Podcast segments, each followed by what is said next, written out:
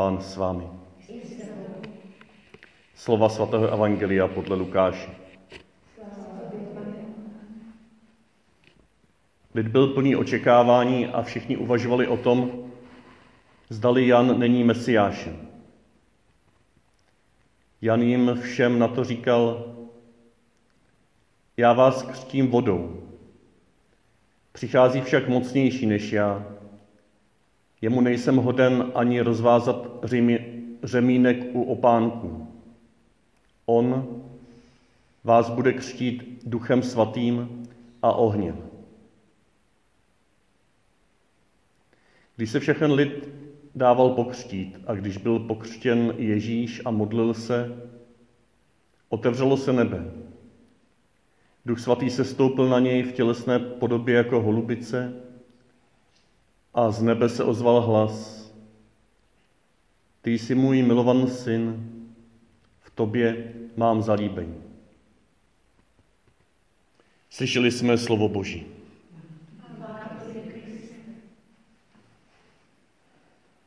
Jsou ještě Vánoce nebo už je mezidobí? Kdo se vyznáte v liturgii? V liturgii máme taková období různá. Ty hlavní jsou advent a vánoční doba, potom půst a velikonoční doba. A to, co je mezi tím, tak je mezidobí. To jsme ještě v vánoční době, anebo už jsme v mezidobí?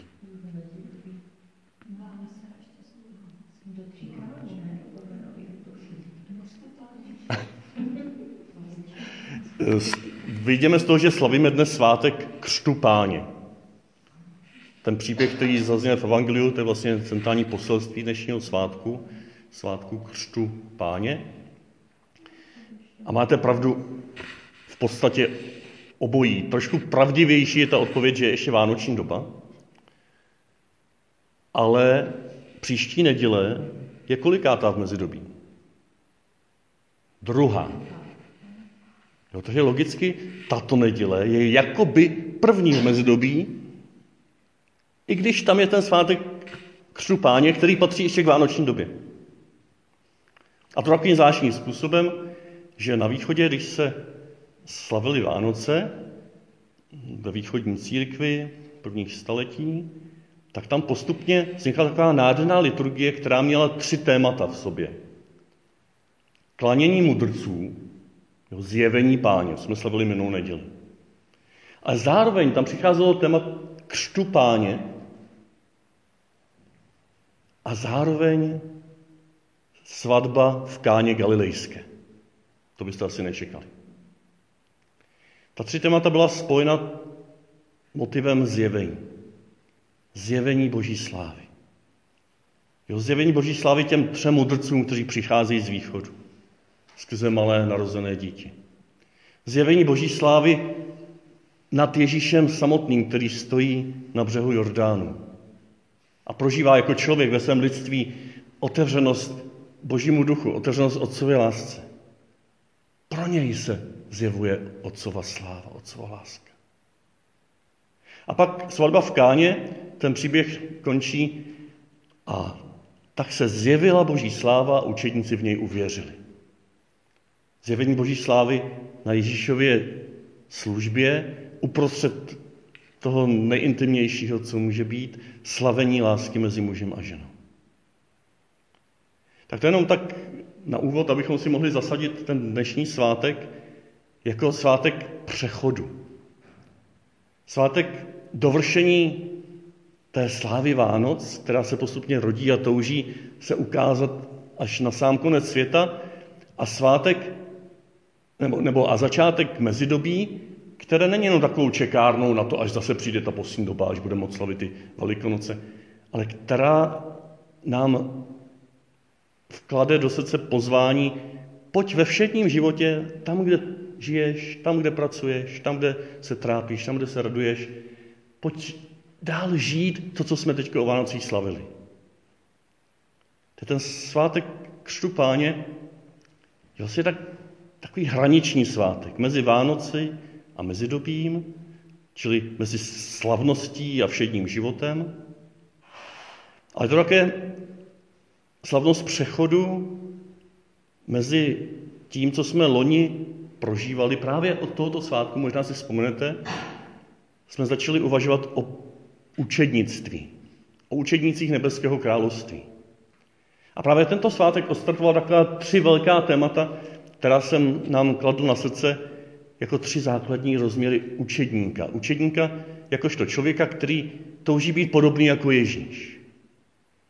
A na Ježíši jsme loni v tento svátek viděli, že je požehnaným božím synem. Že se otvírá bezpodmínečně milující otcově lásce. To je ten nejlepší, nejhlubší základ našeho učednictví, že jsme požehnáni. Spolu s Ježíšem, v Ježíši. Že nám je řečeno v něm a s ním, ty jsi můj milovaný syn, ty jsi má milovaná dcera. V tobě jsem nalezl zalíbení. Radovali jsme se z toho, že Bůh Otec, ten veliký, všemohoucí, vševědoucí, který zná do mrtě naší hříšnou duši, v nás, v tobě, ve mně nalezl zalíbení. Protože Ježíš se stal jedním z nás. V něm, v jeho těle. Jsme pod božím pohledem úplně stejně jako on sám. Pak jsme viděli druhou neděli, právě tu druhou v mezidobí, že učedník je také povolán. Tam bylo povolání a poštu. Jo, pojď za mnou. Že je povolán, to byl ten příběh, myslím, z Janova Evangelia, kde ty dva viděli Jana Křitele, hle, baránek boží a oni šli za ním a zůstali u něho. Jo. Učedník Kristův je požehnán a to požehnání je tak silné, že ho vede k nějakému pohybu. Že ho vede na novou cestu. Že mu pomáhá to požehnání žít tam, kde je, ve vztazích, které má darované, ale také částečně mu pomáhá překračovat ten prostor, kde je.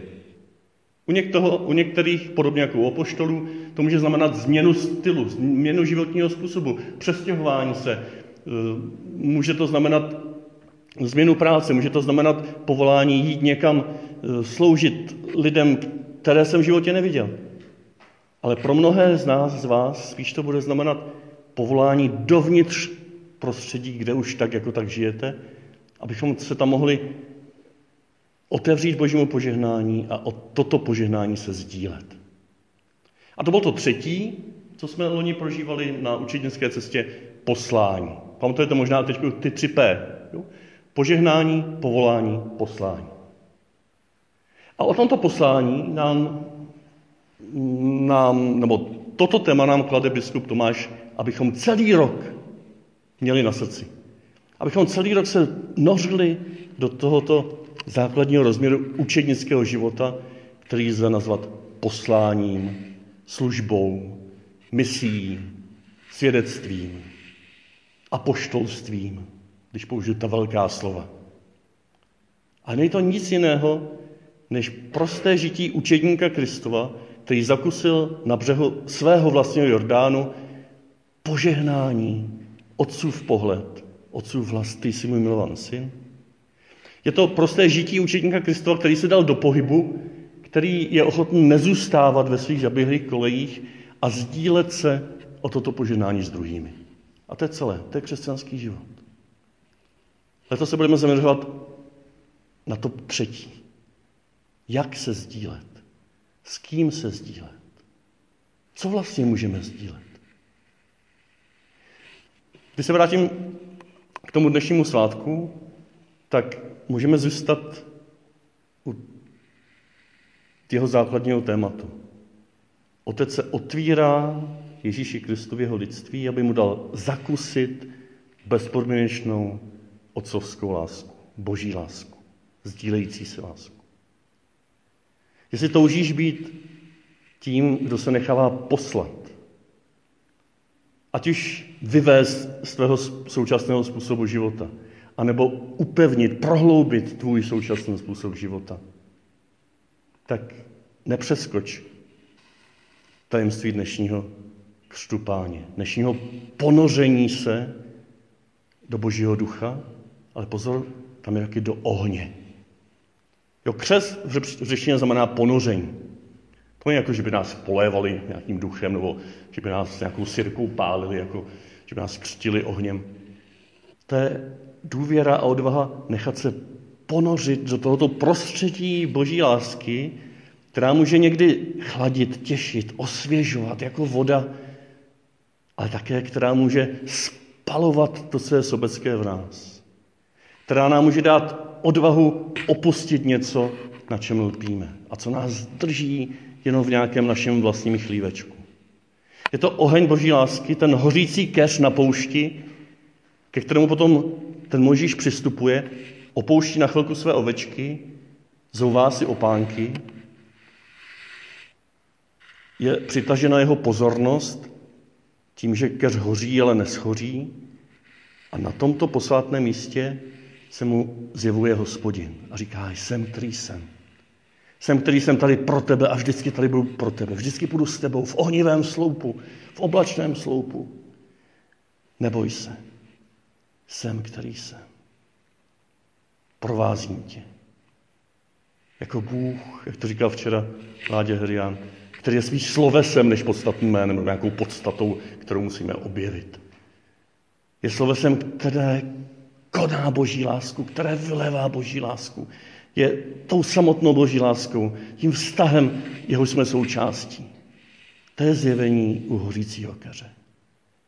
A dneska na břehu Jordánu nás spolu s Ježíšem touží Bůh Otec ponořit do jejich vztahu. Otec a syn.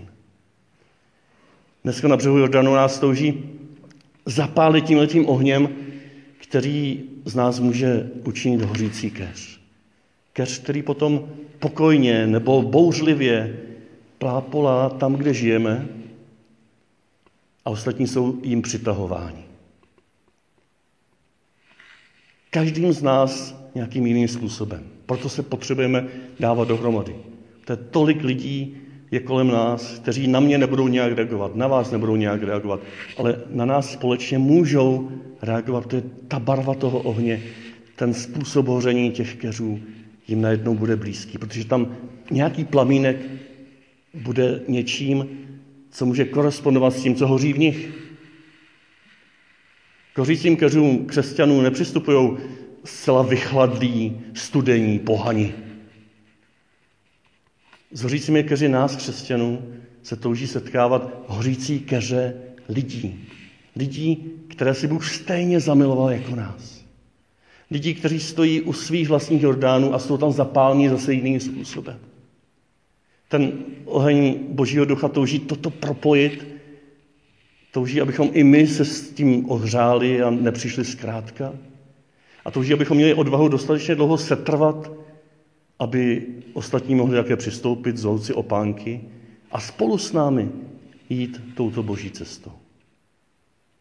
Abych to trošku možná snížil na nějakou takovou rovinu uchopitelnější, já jsem si vzpomněl, když jsem se připravoval, tak dneska mi to ráno blesklo ještě hlavou, že pro mě jedním z takových hořících keřů, a vy byste si mohli vyjmenovat více hořících keřů ve vašem životě, kteří vás fascinovali, přitahovali, odkrývali nějaké nové rozměry boží lásky.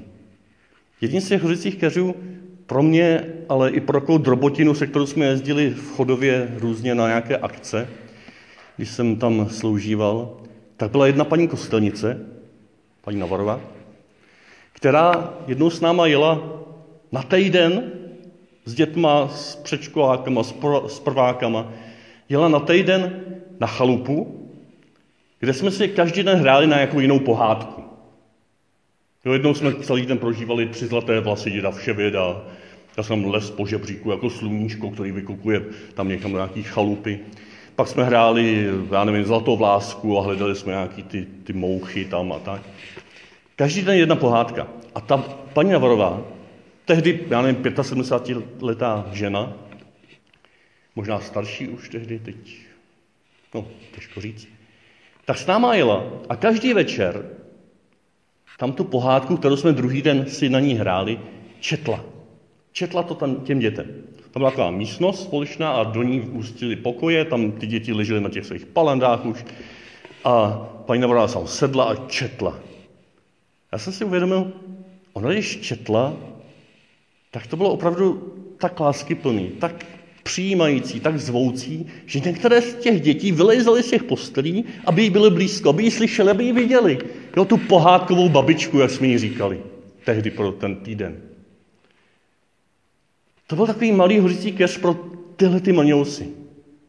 To byl hořící keř, který vydával teplo, přijímal, zvěstoval nějaké moudro pohádkové a tím, jaký byl, jaká byla, tak ty děti mohly zakusit něco z toho tepla hospodinova, z toho božího dechu, božího ohně, který se touží vylít na každého z nás.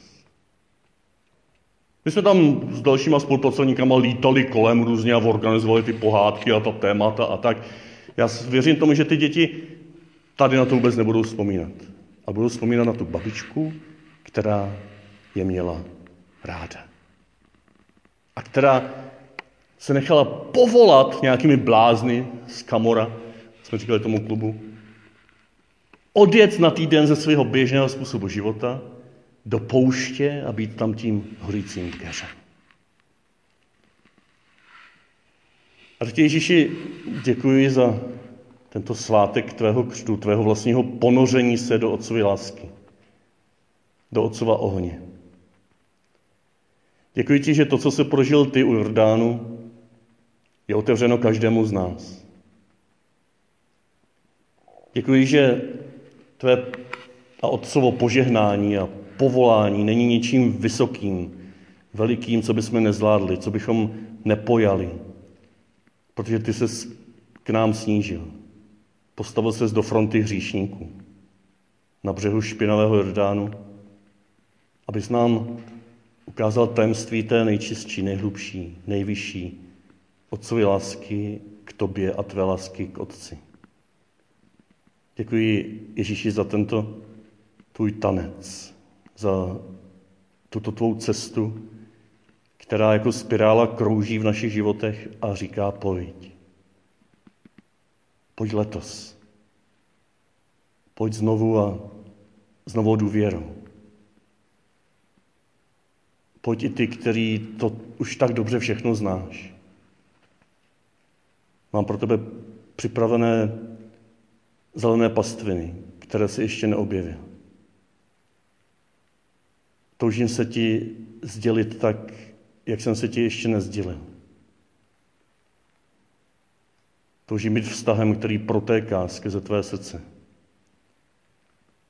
Ohněm, který tě naplňuje a ty se stáváš tímto ohněm. Neboj se, vystup na vysokou horu. A vyhlaš, že Bůh přichází, že zapálil tvé srdce